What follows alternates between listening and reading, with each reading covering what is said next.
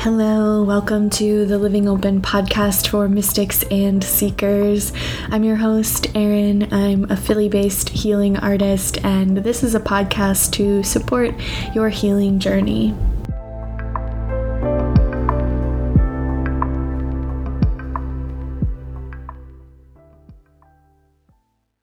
Hello, friends. Welcome back to another episode of the Living Open podcast.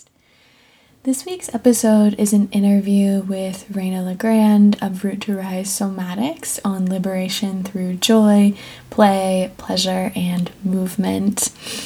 Raina's amazing. She uses she, her pronouns. She's a somatic therapist, a trauma therapist, and a coach who lives in Michigan. She provides trauma informed and liberation oriented care to help anxious and sensitive people embody confidence and cultivate secure relationships. And she believes that individual and societal transformation is made possible when we center our bodies, pleasure, relationships, culture, and context in healing. I definitely agree with that, and it was such a pleasure to have Raina on the show. We talk about her journey, we talk about liberation through joy and play and pleasure and movement, the episode title. We talk about centering choice and living honestly and authentically, and finding a balance with our feelings where we value feelings so much and also we don't want to get stuck in them. Um, developing discernment, reparenting our parts, not making creativity a to do list item, building confidence in the security of your relationship, building security in relationship, big and small ways to be honest about who we are, digging into the work of relationships with other people who want to do that too, and allowing ourselves change and fluidity. I think so much of what we talk about in this episode feels really present for me right now. You know, that part about finding balance with your feelings, about accessing joy and play and pleasure, reparenting always, developing security, and also digging into the work of relationships with other people who want to do that too.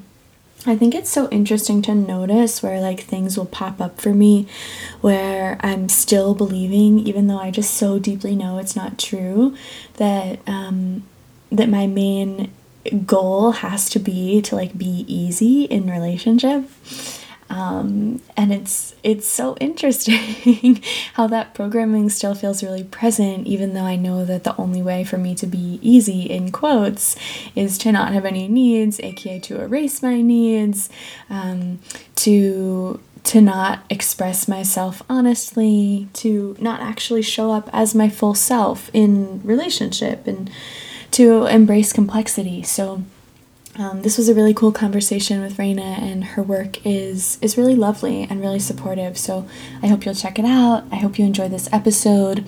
I also want to let you know that Moon Sign, my poetry collection, is going to be available everywhere: bookshop, Amazon, as a last resort if you can't access it any other way, etc.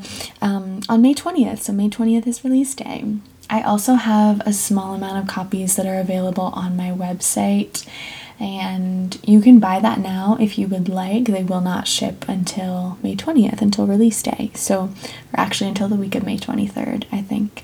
Um, but yeah, Moon Sign is is almost here for real, for real, everywhere. Um, and thanks so much to all of you who have pre ordered and who have even read the book already. I've gotten a couple messages from people who fully read the book in just a few days, and that feels so, so sweet. Um, it's really lovely to get your feedback. So feel free to message me, tag me on Instagram, send photos of the book with your pets, whatever. I feel really excited about it being in your hands and your paws. so um, let me know. I love seeing seeing the book out in the world. And that's all I wanted to share. Enjoy this episode. Be back next time with another interview. See you then. So, I always like to start the show by hearing about your journey, and I'd love to hear anything you want to share about your journey with somatics and healing and becoming a therapist, and yeah, just how that's brought you to this moment in your life. Yeah. Um, so I grew up dancing and I was a fat and clumsy little girl. and I say that with endearment, right? It sounds so cute. Um, yes. and I'm mixed race. You know, my mom is white, my dad is black. So I feel like I, I've just, I've always been interested in movement and the body. And I've always been interested in like just, you know, what it means to be a human. Um, been always been interested in belonging and identity and community mm-hmm. as it relates to um, wellness and healing. So I grew up dancing, and when I got to college, I was really missing that. And I live, I well at the time I lived in Ann Arbor, Michigan. I lived in Ypsi now, which is right next door, but I lived in Ann Arbor, Michigan, which is a college town and a very affluent town. And so there were just all these yoga studios, right? and they all had sort of like first class free, which places don't really do anymore. This was over 10 years ago. Um, and so I started trying all these yoga classes, and it sort of filled the dance sized hole in my heart and also felt like it actually felt better for my body and in some ways. Um, you know, I mean, it's intentionally a healing modality, and dance is beautiful, but not always intentionally a healing modality. So I decided to do a yoga teacher training. And um, after college, for a couple of years, I, I exclusively was teaching yoga and mindfulness um, classes and workshops. But I wanted to do more and I also wasn't making enough money. It wasn't as lucrative as I thought it would be. And so I went back to grad school because that's what you're supposed to do, right? um, and I got my master's in public health and master's in social work. And when I started, I didn't know that I wanted to do one on one work. I thought I wanted to continue to do group work and classes and, and health education, which I still do and love. But I also realized hi kitty. I realized how much i enjoyed one-on-one work and how impactful it felt mm-hmm. um, and just how connected i felt you know i think sometimes with teaching i sort of am a bit like a, a tornado in a good way. I like am there and then i'm doing all this stuff and then i'm like whoa what just happened? But with one-on-one work it just felt really resonant and so I um, started doing therapy after school. I, I, did some health coaching and then I, I transitioned into psychotherapy. And I was actually struggling with my clinical confidence. And I realized that, you know, being in a grad program wasn't actually the type of training you need to be a therapist, even though mm-hmm. that's what you're in school for. Right. It, I mean, therapy is a lifelong process um, of learning, but also um, traditional like you know school and, and social work programs didn't necessarily have the perspective that i was coming from that felt you know sort of in my body around what healing and therapy could be. So i started taking more training in trauma treatment. I completed sensorimotor psychotherapy level one for folks who know what that is and um, you know did all these other continuing ed courses on trauma and um, sensorimotor psychotherapy in particular um, felt like it met me where I was in that moment around trying to help people understand mindfulness, not just as this like you close your eyes and you take three deep breaths and then you feel better, mm-hmm. but like how do we harness mindfulness to pay attention in a focused way or to make choices about um, sort of what we want to do about our emotions if we have that capacity to have choice. So, started doing all this trauma treatment training, and um, that really felt like a good fit for me. And so, you know, I really identify as a trauma therapist, but I also really identify as a somatic therapist.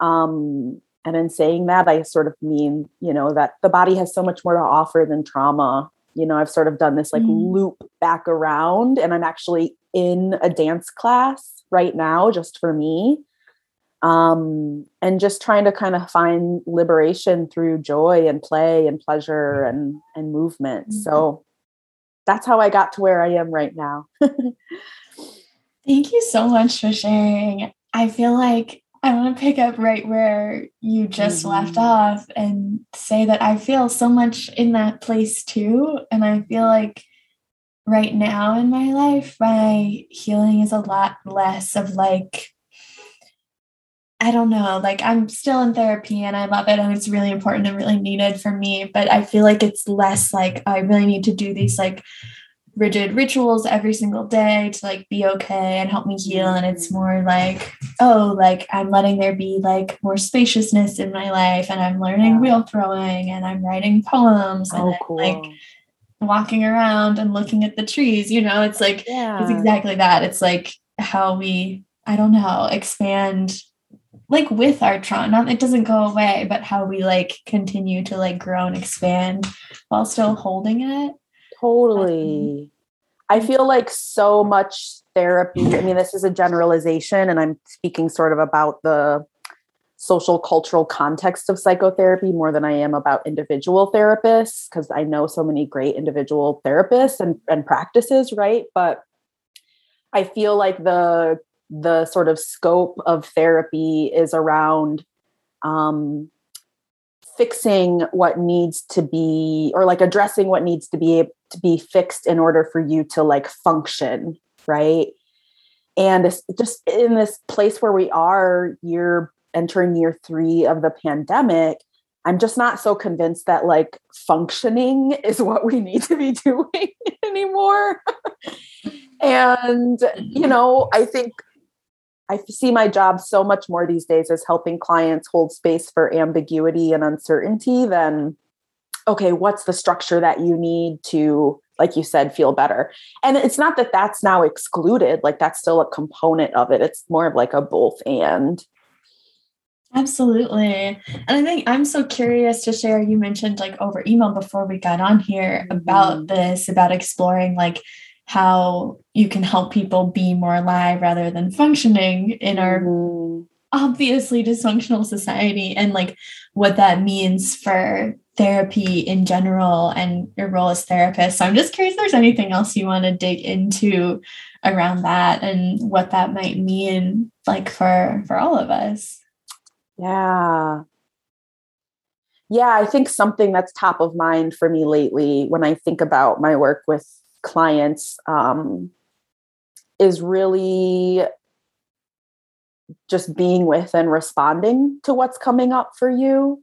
Mm. Um, you know, I mean, I have a lot of clients who struggle with depression and low motivation, right? And they're like beating themselves up about what they're not able to do or accomplish right now. And I'm just like curious what actually would happen if we could let go of those expectations. Like, I don't think actually that we then just all become blobs who don't do anything. right. Like, I think sometimes we can get stuck in that space. Um, but I think that's because we're like resisting, right? There's this confusion.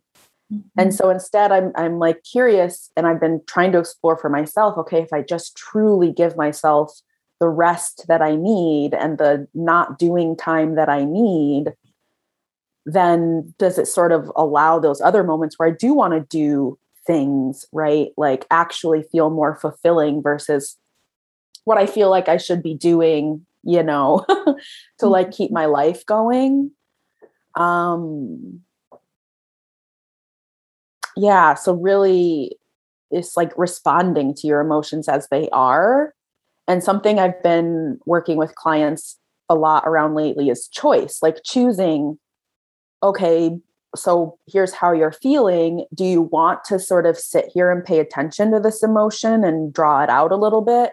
Or do you feel like you need something else that would be distracting or, or resourceful in another way? And like that's okay, right?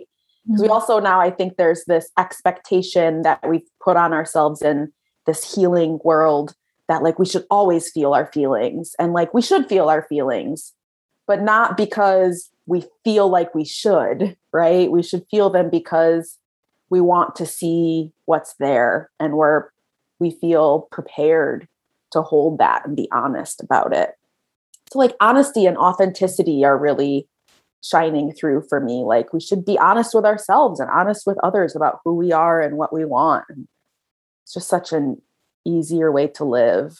And of course, I know it's easier said than done as I'm saying that, but I'm just thinking that, but I'm like, we have to talk about the the feelings thing more because I was just mm-hmm. thinking that mm-hmm. as you were saying it. I'm like, mm-hmm. I feel like my journey with feelings was like I shut down all feelings. Mm-hmm. I don't feel mm-hmm. anything for like a really long time. And yeah. then so much of my healing was like I have all this access to all my feelings and I feel my feelings and I feel so alive and that feels so beautiful and supportive. And I think now I've gone all the way over to the other extreme. I'm trying to figure out like and coming into the understanding that like actually I don't think that every feeling I have ever needs to be felt or needs to be mm. given an entire two hours to cry and like mm. maybe other people will disagree i'm just talking about myself but i think like i'm trying to figure out now what is because i never ever want to go back to not feeling anything and yeah. i value feeling so much and i think it's so important um, but i also find myself in a space sometimes where i'm like ah, this again. And at some point, I'm just like a little bit tired of like feeling this feeling that's here. And it's like, yeah. that's okay. But maybe I like might actually be better served by like going and I don't know, taking a walk and not like giving so much space to just like linger in the feeling. I don't know. Does that make sense? totally. I mean, I think, well, as you're talking about that, what I was thinking about is how how much we can like craft a story around our emotions, right? Mm-hmm. And sometimes for me, and this is something that I feel like I really learned from my training in sensorimotor psychotherapy is like sometimes it's okay to drop the narrative, right? Mm-hmm. And just be like, I feel irritated. I need to go on a walk, right? Like there might be times mm-hmm. when you want to sit down and really and really explore what you're feeling and i encourage that and i do that right? And sometimes it's like okay well let me just see what my body sort of needs on a physiological level. Yeah. Right? sort of more from the bottom up than than from the top down. But the biggest piece is like developing your own discernment like your capacity to discern what feels right for you. Mm-hmm. um and to yeah notice when you're like man i'm just actually like drowning in this emotion like you know i can't even hardly tread water here. So mm-hmm. is it useful for me to sit here with this? I mean, yeah. Yeah. Yeah and talking about the story makes me think about how I think things that make me feel things, right? Mm-hmm. Like that is mm-hmm. something that happens, and mm-hmm. that's totally fine. Um, but sometimes it's really like my thoughts that are creating those feelings, and those thoughts mm-hmm. can be mm-hmm. about really real things. Like I'm focusing in yeah. my head on something that is really happening, like it's yeah. just true, and it is really sad. Um, mm-hmm. And if I'm like really feeling like I need to cry, I know that's something that I'll do is like I'll bring up yeah. those thoughts and I'll let those fears and thoughts just like be here and then I can just like let it out and that feels so good. Um, mm-hmm. But that mm-hmm. also makes me think about how like I working with my thoughts is also something that can be helpful if I'm like maybe it's time for me to like cycle out of this focus on how my dad doesn't talk to me and mm-hmm. cycle into like a focus on something else so I can like feel a way that I want to feel in this moment. Yeah, totally. I also use a lot of parts work in my therapy. So, uh, you yeah. know, people might be familiar with um, the term internal family systems therapy, but I mean, so many of us already talk in parts like, well, part of me feels this way and a part of me feels that way. And I really like parts as like an invitation to reparent yourself, you know?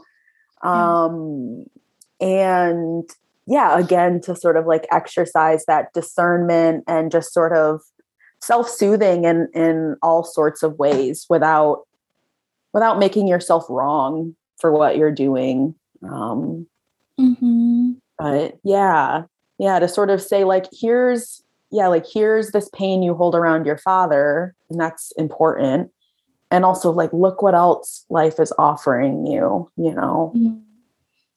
That's exactly it. You just said, you just gave the words in such a beautiful way that I was having a hard time mm-hmm. finding.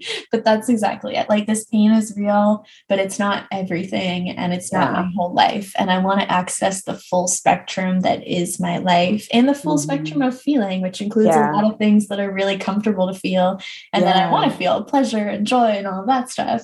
Right. Um, and I don't want to get stuck in one frequency. I want to like go through go through them all and i think they're all important and and have value and power. Yeah absolutely. Man there was something you said and i was like deep in the listening so i'm sort of like lost my train of thought and i'm hoping it comes back to me but yeah. that's okay. I want to say something else about what you said about this reparenting of parts and it's so true like we really do talk that way in just mm-hmm. like normal life or at least i do like mm-hmm. part of me mm-hmm. wants this part of me feels this the other part of me doesn't like that's mm-hmm. such like a mm-hmm. normal thing to to talk about and with the reparenting i'm thinking about how getting this cat sweet little baby chai is like feels like a reparenting thing for me too. Yeah. I, I grew up with cats, but I've never had a pet that was mine as an adult, you know? Mm-hmm. Um, and I'm like solely responsible for her care. And I'm just like in so much awe of her. I'm like, this is my little baby. Yeah. and it feels so sweet. I feel like I'm giving it to me as I'm giving it to her. I don't, I'm totally. like telling her how perfect and amazing she is. And I'm like, oh, I like, I want to feel that way. Not that I'm perfect, but like that I'm like worthy of compassion and love and care. Like I'm giving it to my sweet cat. And I, yeah. there's no part of me that doesn't think that she, um, doesn't deserve that, you know? Yeah, it's like those bumper stickers or you know, that say be the person your dog thinks you are. It's like treat yourself like you treat like you would treat your dog or your cat, right? yeah. yeah. Yeah, totally. Totally. Like when I came home last week and my dog had tore up two boxes of tampons. Luckily, she didn't swallow any of them. Oh, you know, and I just quietly mm. cleaned up. I just sort of held my anger inside and I recognized that she was bored. Mm-hmm. And she needed to go to the dog park. uh-huh. yeah. And, and I, I, remembered what I was going to say, which yeah. is that I think sometimes we can um I see this a lot in like social justice spaces and BIPOC spaces. Like we can feel really resistant to turning away from like our trauma and pain because we want to feel entitled to it and we we are entitled to it but it's actually to me it's not about gratitude like i'm so thankful for what else life has to offer and that buffers against all this trauma i've experienced it's actually like about having the audacity to say like i've experienced all this mm-hmm. shit and i still deserve to like live out loud to like feel so alive you know? Yeah absolutely. Yeah like all of that is true and this can be true too and i deserve it. The pleasure yeah. and the love and all of those things too. Yeah. Yeah. Yeah, yeah. just like my dog just like your dog. and like how sweet in just that example i'm like thinking about how we can give this to ourselves you were like mm-hmm. oh you did this thing i don't love but i totally understand why you would have done that and i am not upset and it's okay or maybe i am upset but i'm not going to mm-hmm. take it out mm-hmm. on you and i'm going to help you meet your needs now and so that maybe you don't have to like tear up the tampons again and we can like go outside and that's yes. for everyone. like, yeah. How sweet to do that for yourself too. right. Yeah. I mean, we can do that for ourselves. You know, a lot of people beat themselves up for like, oh, I ate too much, or I haven't been exercising, or I've been drinking, or, you know, I haven't been reading enough. And it's like, actually, that is an invitation to pay attention and be curious about like what else would actually feel more like you want to reach for it, you know? Mm-hmm. Yeah, I feel myself doing that a lot when I'm like, oh, I haven't done this thing that I mm-hmm. do generally want to do or that I feel like mm-hmm. is is something that's helpful for me. Mm-hmm. Um, and in those moments, I feel like it's a practice for me of being like, okay, I am evolving and changing all the time. And like just because I want to want to do embroidery because in the past I have wanted to do it doesn't mean that I want to in this moment. And like, that's okay. I'm not gonna like force something that's supposed yeah. to be creative and fun into like a weird to do list item that I feel shame for not doing. Like, it's so. Right. It's like, oh, I have to function. I have to be working and I have to be doing creative things. It's so funny. I actually literally had this embroidery conversation last night with really? I was like, I want to embroider, I want to sew. I brought bought some cross stitch patterns, and I just mm. I have not felt creative all winter, you know? And I'm like, okay, that creativity will come back around eventually. yep. Totally. I signed up for this sewing class because I I love embroidery, but I have no idea how to sew. And I got mm-hmm. this sewing machine from my grandma, and it's like beautiful and old. It's from like the 60s or something, and it was her mm-hmm. mom's. I'm like, wow, I want to like do some sewing with this. So I signed up for this class, but I didn't attend a single class, and I just haven't done any of the record. And I'm like, well, whatever. I'll keep the recordings, and when it's time, if it ever is time, then I'll do that and I'll learn how to sew on this gorgeous machine. Yeah. Um, but yeah, if it's, I'm trying to do something to bring pleasure and healing, and if I'm trying to force myself to do it and it doesn't actually feel mm-hmm. pleasureful or healing, then like that's it's time to step aside or whatever. Absolutely. Yeah. Yeah. Mm.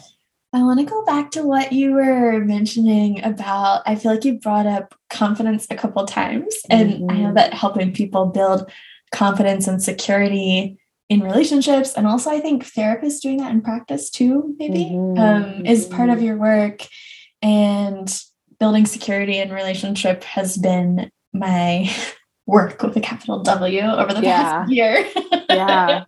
so I would love to open up a conversation about that and you said you said earlier about like being honest about who we are and what we want mm-hmm. and i feel like that's part of the confidence and security conversation too and like that's yes. so hard to get to that place of like feeling confident enough in those things to be able to communicate them and be honest yeah. about them so yeah i guess i'm just wondering like where can we start to talk about building confidence and security in relationship yeah so um well, it's going to sort of take us to like the deficit framework for a second, right? Mm-hmm. Um, and think about like how traumatic experiences, stressful re- experiences in relationships, not getting our needs met, you know, our body learns things just like we learn how to tie our shoes. Like you make the bunny ears and you know, blah, blah, blah. Like our body learns, like, oh, here's the situation, here's what I should do. Right. And this actually isn't deficit, this is our body's adaptation. Um, but we, our body learns to override our needs. And this can be so subtle that we don't even realize that we're doing it sometimes. Um, I'm trying to think of like a personal example. So, one for me, I have a part who is so speedy. Like she's just speeding around all the time. yeah. And like, you know, actually to feel calm, I need to move slowly. Right. But I'll notice sometimes that when I'm on my way to meet up with a friend or I have a friend here who's in the backyard, if I'm in a house, I'll be like speeding around to get back out to them. Mm-hmm. Right. I think that's my attachment system that's like looking for that like clicky connection, right? And like so mm-hmm. excited to be with someone that I just don't want to miss out on any opportunity. But sometimes that means that like I'm breathing really fast or like, you know, I didn't just like pause to take that moment for myself to regroup or, you know, um, yeah, I mean, I think in the past when I was not quite as far along in my healing, it would mean that I would rearrange my schedule for things, right? And on the one hand, it's like, oh, that's sweet. Like you want to like be accommodating, right? So it's not mm-hmm. inherently like a bad thing, but I've really been learning through this forced slowness and staying home that we've had over the last couple of years how much my body actually likes to move at a slower rhythm. Mm-hmm. So you know, we, it's sort of been an invitation for me to realize like there are big ways and there are small ways that I can be authentic and be honest about who I am, including like, hey, I'm going to take my time and I'll get there when I get there. Right. Mm-hmm. And intellectually, I know that people aren't like, you're 10 minutes late for happy hour. Right. But like, I think the, the part of me who has been conditioned in, in relationships that felt traumatic to me feels like, oh my God, I have to be there on time. I have to do it perfect. Right. Yeah. And so reparenting myself has looked like saying, like, whoa, whoa, whoa, whoa, whoa. Like just really reminding myself, you can take your time.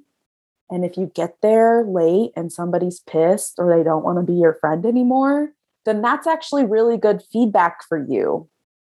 We can take feedback versus feeling like we have to shape shift around people, right? And then decide mm-hmm. what we mm-hmm. want to do with that feedback.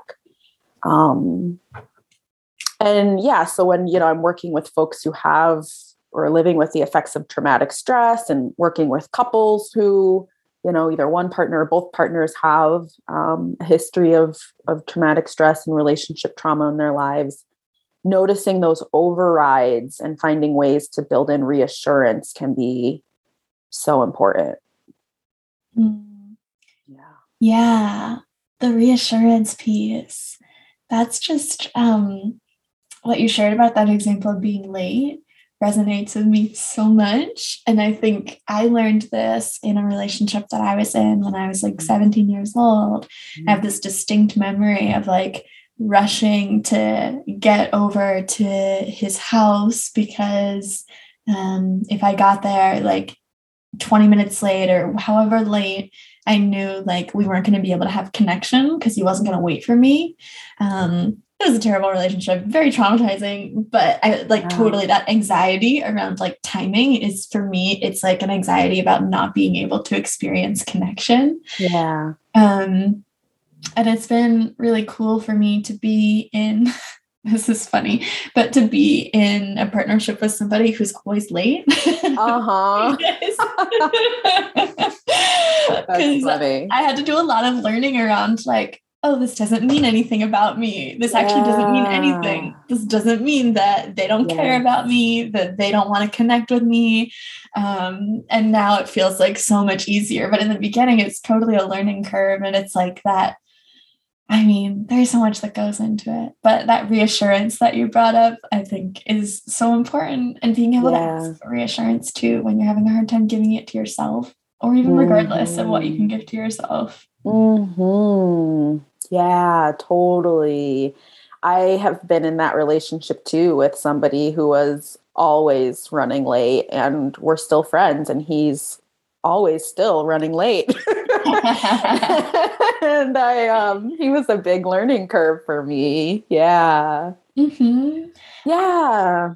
Yeah, I think it's so beautiful like to be in relationship with people who I think being in relationship with people helps us heal and helps us learn so much about ourselves and I am with the person that I want to be with forever and it feels mm-hmm. so hard at times but really really cool to experience that process unfolding and to imagine yeah. how it will continue to unfold as we keep like loving each other and being with each other and yeah yeah that's so really cool lovely. so sweet yeah. yeah and i mean i'm guessing this person like meets you there right like they're happy to go through those like iterations of like oh we're like missing each other in some way right versus mm-hmm. being like you're 20 minutes late and i can't yeah. give you the affection that you need now it's like huh yeah how can you just relationships are a journey right they're not mm-hmm. here's this person who checks all your boxes it's like here's this person who checks a lot of the boxes but is willing to like work with you on the other stuff Mm-hmm. Yeah, I think that's such a shift away from how I used to think about relationships.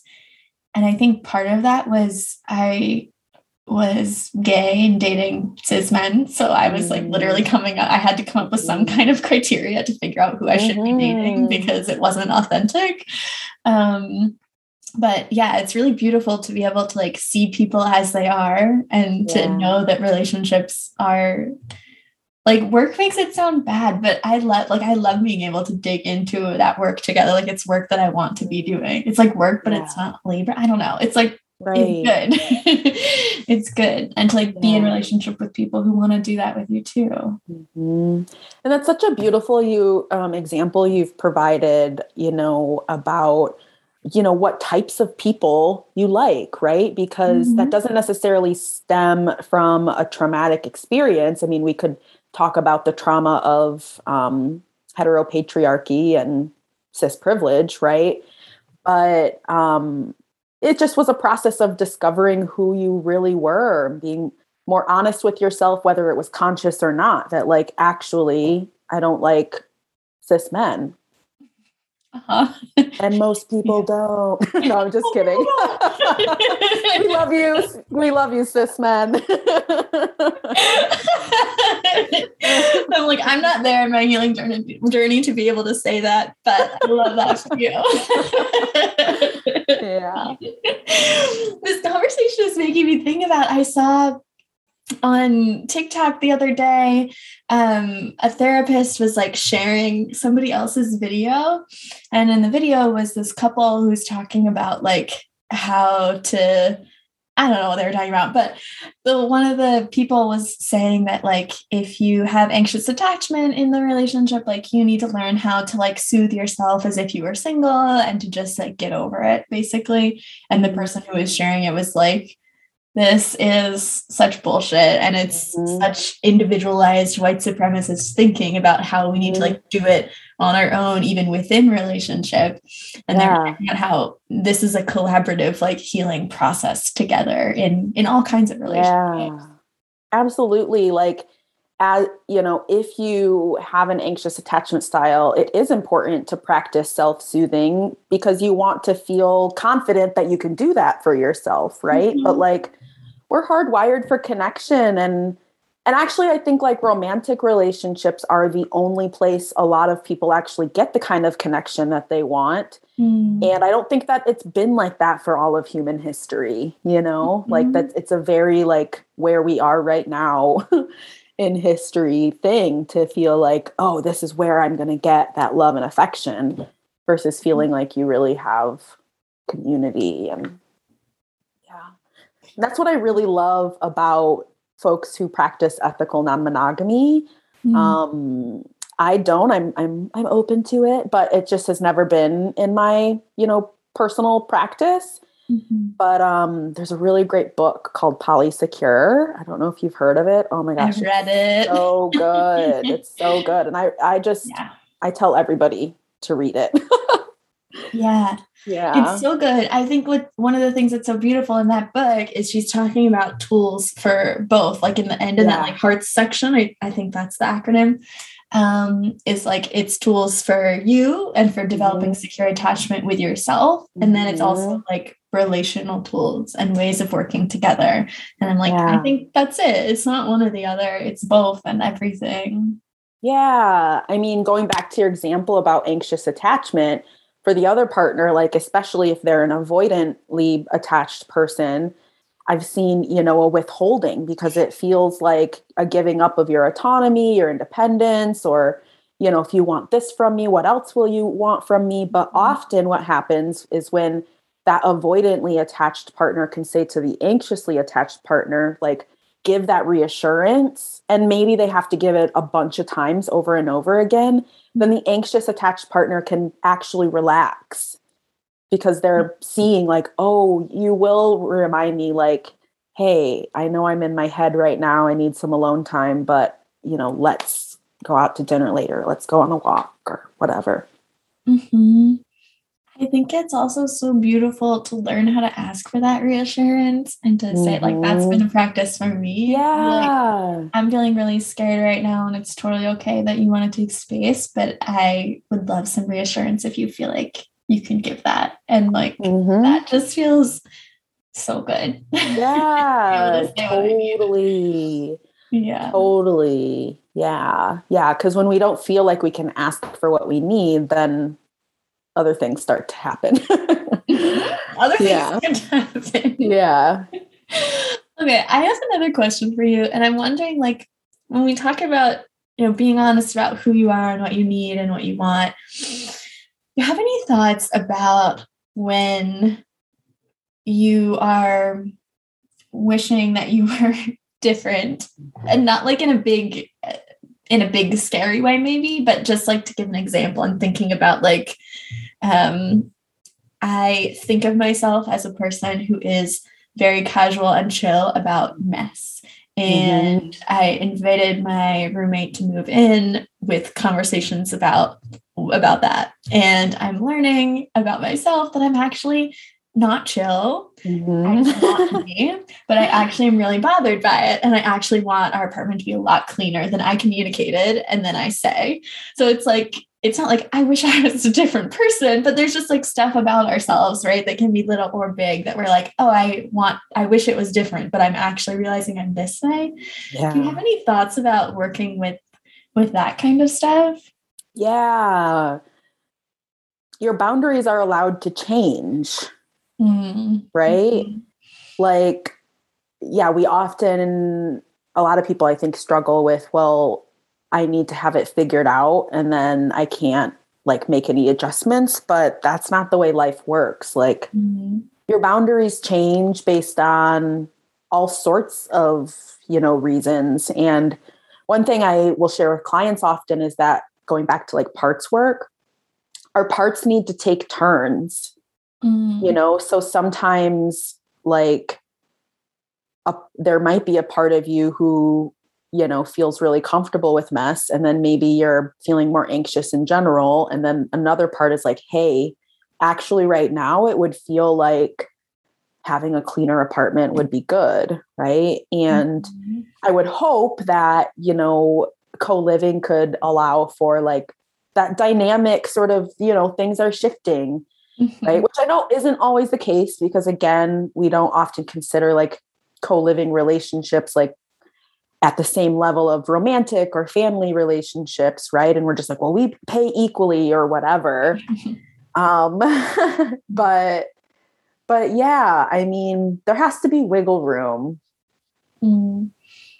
Yeah, your boundaries are allowed to change. I really appreciate that.